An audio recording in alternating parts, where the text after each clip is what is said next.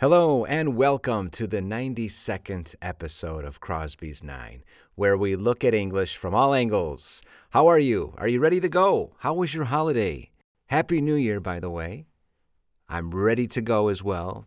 We are back in the saddle after a long holiday season. We are finally back. We are back in the saddle. And that's the expression I wanted to teach you. What does that mean? What does the expression back in the saddle mean? Well, it means we are ready to go, back to work. We have returned from an absence. If you return from what you were typically doing after a break, you are back in the saddle. We took a break, we went on holiday, we are back in the saddle. By the way, what is a saddle and how do you spell it? S A D D L E is the way you spell it. But what is a saddle? It's the seat you sit in when you ride a horse. Please repeat. A saddle is the seat you sit in when you ride a horse. A saddle is the seat you sit in when you ride a horse. We are back in the saddle. It reminds me of a song that goes back to 1939 by an actor, a musician, a cowboy, a rodeo rider. His name was Gene Autry. And back in 1939, he had a song called Back in the Saddle Again. If you don't know anything about Gene Autry, check him out. It's pretty cool. A lot of his movies and songs go back to the 1930s, 1940s, 1950s. And my mother was a big fan of Gene Autry when she was a little girl. And his signature song, his signature song, is a song called Back in the Saddle, again, which goes back to 1939. But I can think of another song related to this expression, which is simply Back in the Saddle by Aerosmith from their album called Rocks, which came out in 1976. And I laugh because every time I think of that LP, I think of the time I broke it. I broke the album. Uh, when I was in high school, I was a big punk rock fan. I liked punk rock, I liked new wave music, I liked different music. And Aerosmith back in those days was mainstream. And my friend and I decided to take an Aerosmith album, which we had in our collection when we were mainstream rock and roll fans. And we were so hardcore punk rockers that we decided to break the album. And about 10 years later, I regretted doing that. I wish I hadn't broken my Aerosmith album. Because today, Back in the Saddle is one of my all time favorites by Aerosmith. Now, let's review the question tags quickly. Please repeat It's nice to be back in the saddle, isn't it? Now remember how question tags work. We state something either in the affirmative or the negative, and then the question tag follows it either in the affirmative or the negative, depending on the first part. If the first part is in the affirmative, the question tag is in the negative.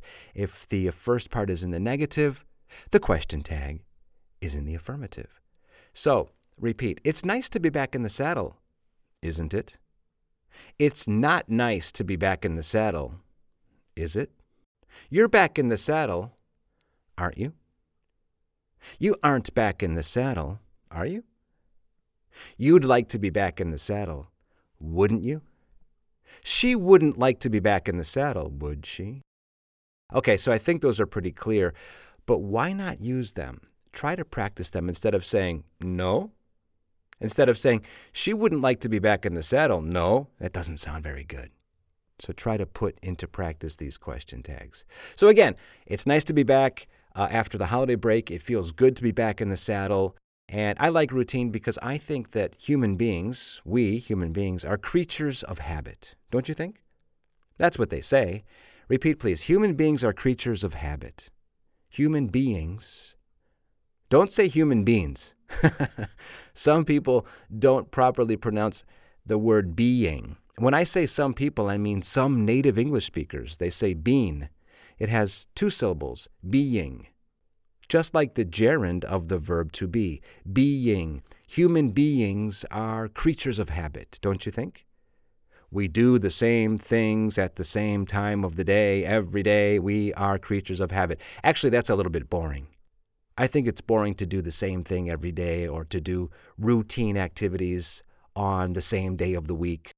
I know people who go shopping every Tuesday. I know people who clean their homes every Saturday. Don't you think that's a little boring? But again, human beings are creatures of habit. Now, saddle, back to our word saddle. S A D D L E. It rhymes with battle. How do you spell battle? B A T T L E.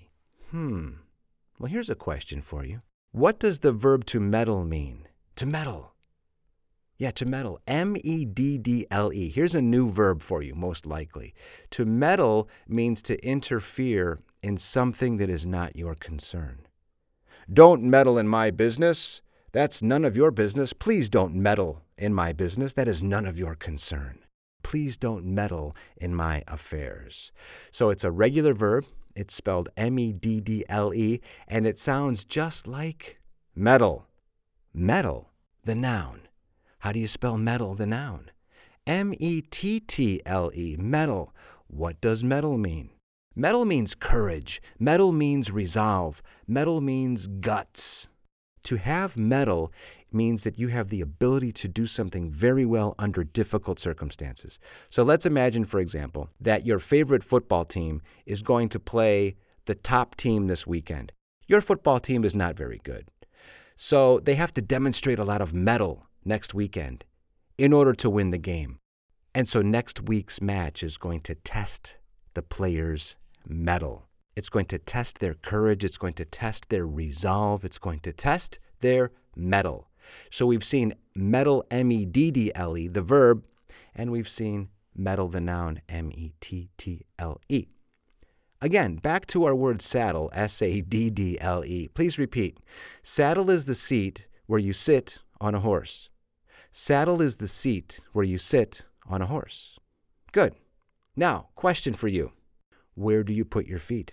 Yeah, imagine you're sitting on a horse in the saddle, and where do you put your feet?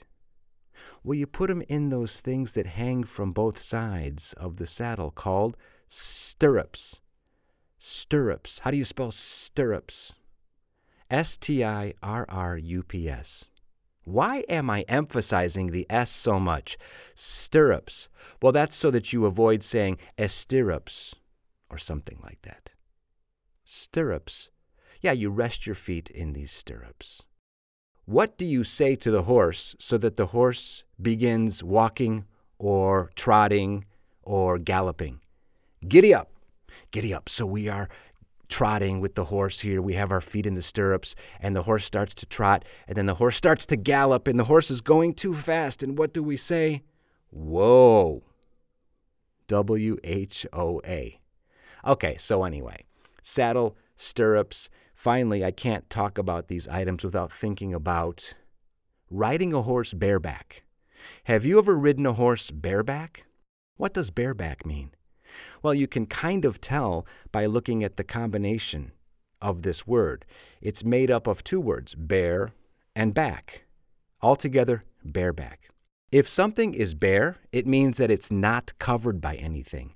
And in this case, the back of the horse is not covered by a saddle. So there we have the word bareback. And it reminds me of when I was a kid. My uncle had a beautiful show horse, and he had just brushed this horse because the horse was going to a show. And I wanted to ride the horse, and there wasn't a saddle on the horse, so my uncle picked me up and put me on the horse bareback.